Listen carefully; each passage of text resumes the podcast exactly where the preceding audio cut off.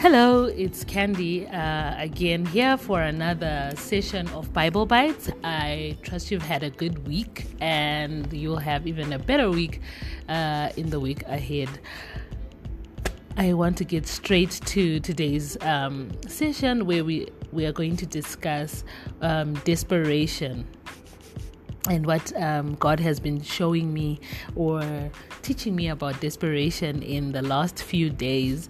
And uh, it's an interesting thing that I, I was um, listening to a guy called Jim Kwik, who I just happened to meet, uh, stumbled upon, not meet, I stumbled upon him on on YouTube, and he was talking about. Well, he teaches how to learn, and he was talking about how his desperation became an inspiration for him to teach people how to learn because he was a person that had learning disabilities and so that really struck me and i felt uh, led by the spirit of god to to study the scriptures. And um, as i was studying the scriptures i started to lean on um, the book of genesis in chapter 16 where we we see sarah and and hagar and hagar uh, the maid servant to sarah who sarah gave to abram to sleep with so that uh, Sarah would have a child. I mean, sorry, Hagar would have a child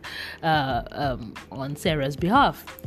And at the time, she was Sarai, uh, and Abraham was Abram at the time in chapter 16. And I thought, wow, uh, that really links with desperation because Sarah, who was Sarai at the time, must have felt so desperate to get to a point where she took her maidservant, someone who was cleaning for her, someone who she herself was probably in terms of hierarchy was less than her because this is someone she gave money to.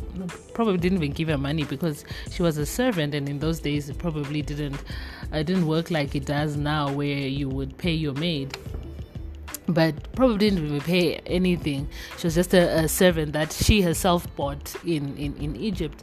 And so I just went into the mind of Sarah to think, wow, it must have been, it must have taken um, a high level of desperation for her to get to a point where she thought, you know what, this is not going to work.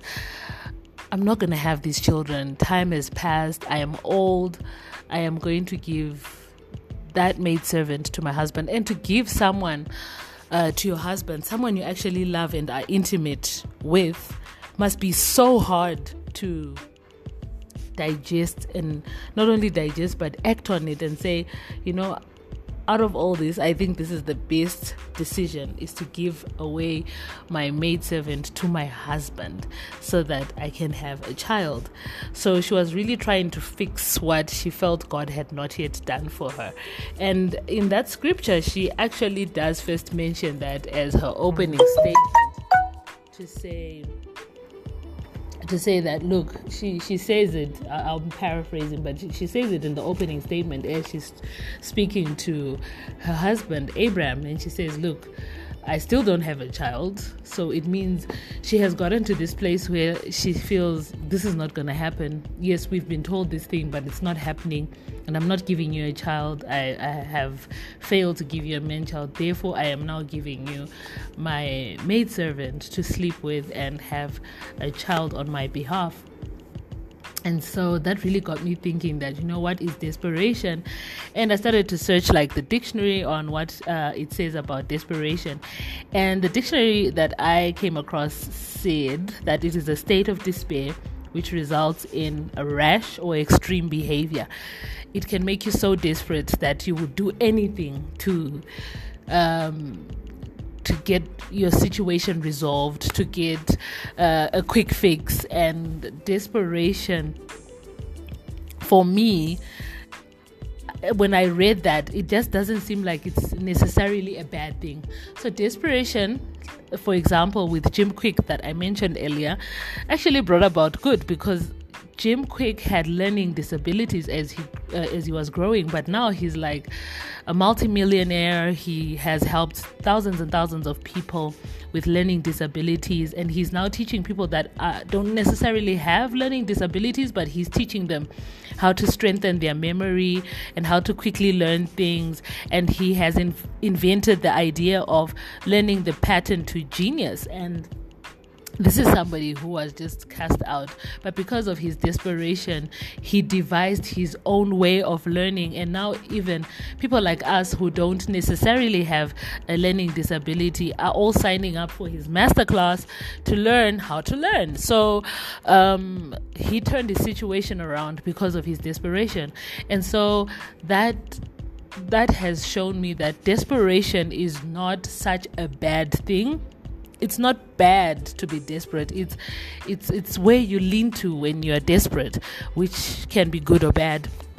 And because we, we grow up hearing, don't be desperate uh, or don't get to a point of desperation, but desperation is not such a bad thing. And I back to the story of Sarah, she was so desperate that she did something really devastating. She then took her maidservant, and at the time, it just seemed so harmless that she took somebody who worked for her to do extra work, uh, special work now, where she would uh, be her surrogate. And so, um, because of this desperation, she then does this. And also, what it what it also made me see is the relationship between Sarah and Hagar. Also made me see how life is so interesting in the way that in one way we can we can be dominating and in another way we can be the slave um, Sarah was um, the mistress, as they call it in the Bible, to Hagar. She called the shots when it came to what Hagar would do in terms of chores. Uh, uh, yeah, she was she was ruling, and, and and this one was the servant. Hagar was the servant. But there are things that Sarah had to be the servant to Hagar. She had to go to Hagar and give Hagar a position that she had because she couldn't do it. She could not birth a child for her husband. And it made me realize one Bible bite that in life, our areas of struggles and areas of grace make us unique and bring out how we can never be better than the next person. We are just different. And so there's no need for you to compare your life with the next person because that one issue that you are focusing on and thinking they're better off, maybe they have more money than you, or maybe they live in a better place than you, or maybe they drive a better car than you or maybe they just seem to have it together. They have the husband, the children, and you know the the life, and and and you're looking over like, wow, they have it all together. You don't know what area of struggle they have. All you are seeing is their area of grace, and you don't know their area of struggle because we don't carry around banners with our area of struggles. We hide those. And so with Sarah and Hagar, Hagar's struggles were obvious because she was the maidservant and she was doing all these chores. Uh, but Sarah's struggle was uh, being barren.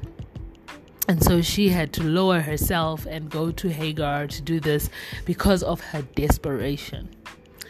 So Hagar might have been a slave, but she had something that her mistress definitely couldn't buy, which was her fertility and so desperation will push you. It will it, it will throw you to the edge. Uh, desperation will make you think about your situation. Um, not think really because when you're desperate you're not very rational also. You just want a quick fix. You just you just wanted to get it right. You just want things to be perfect. And you, you want the problem to go away. And so you're just looking around for what you can quickly grab and move and so she her best bet was just her maid servant to sleep with her husband.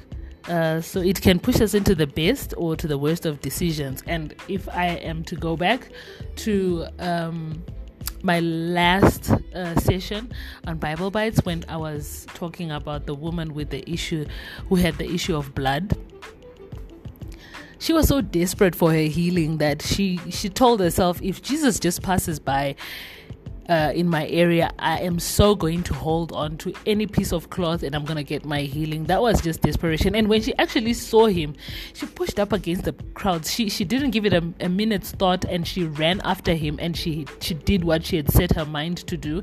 And that was also desperation.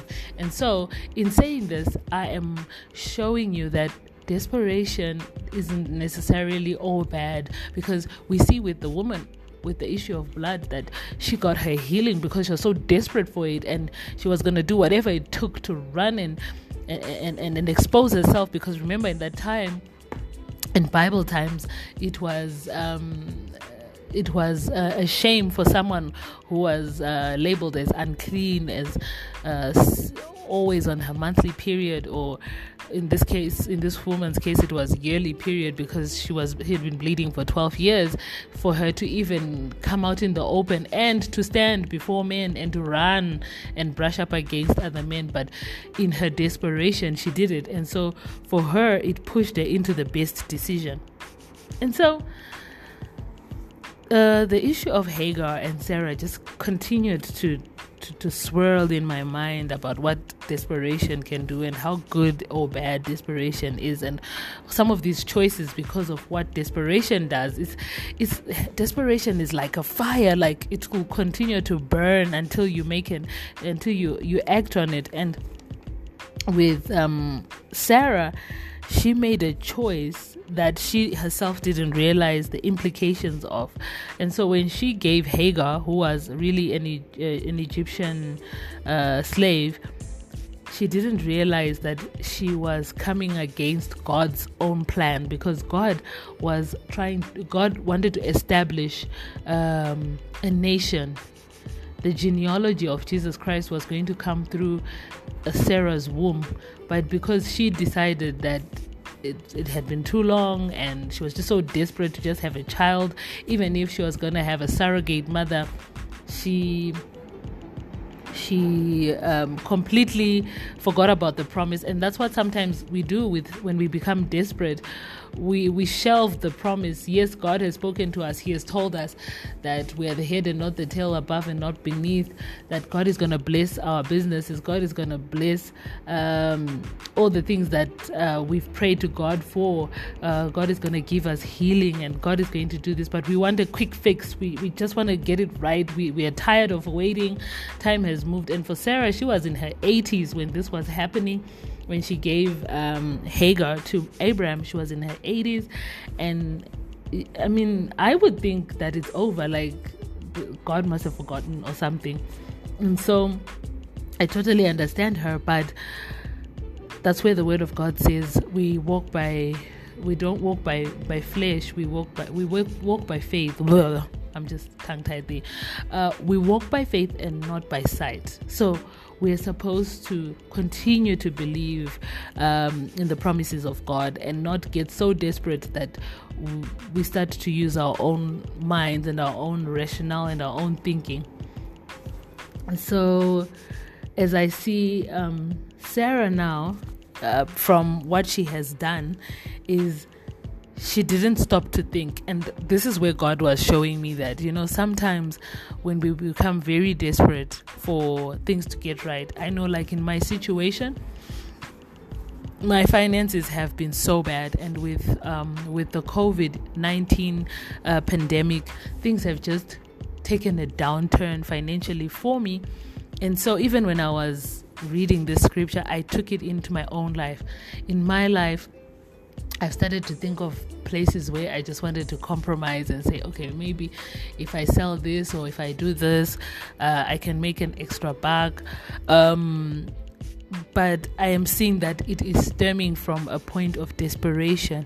And so God was showing me that instead of being so desperate that you lean on your own understanding, you need to stop, think, and slow down you know the bible says that we ought to trust god and we have to trust on his promises even when it doesn't look like um, even if it doesn't look like God is still in it, even if it doesn't, it looks like God is too quiet, God has forgotten um, His promise to you, or God is not acting, or it looks like God just doesn't exist anymore, or maybe you were wrong about His existence we need to trust God, and trusting God is a decision. We just have to say, you know what, I trust God for His provision, I trust God for His healing, I trust God f- for him to be true to his promises. He says that he is not man that he should lie, nor the Son of Man that he should repent.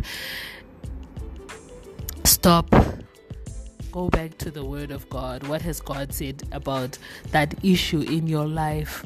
If it's barrenness, what has God said about it? Has God has given you a promise that He would surely give you a child, uh, that there is nothing too hard for God. Uh, you know, God can still do it for you. If He did it for Sarah, He can do it for you. And so if Sarah had stopped to think and meditate and remember God's promise, she would have realized that, you know what, I am married to a man that God calls his friend. My husband speaks to God one on one, and he comes and tells me, We are here because God spoke to my husband. And so God would not leave me. I choose to trust in God. But because she let the the, the, the pain of, of time and of waiting um, to to to burden her and and and and and to wash away her belief. She didn't stop to think. She just thought you know what? This is not working and she made a decision. But also what god has showed me is that these decisions have uh, such a huge impact. What seemingly looks so small that when when when Sarah made this decision, she didn't realize that her action because of her desperation birthed the biggest rival to Christianity. Sarah was the chosen womb to carry the genealogy of Jesus Christ, and in her despair and desperation, she went against the very prophecy of God and birthed through Hagar what would fight the prophecy of Christ even to date.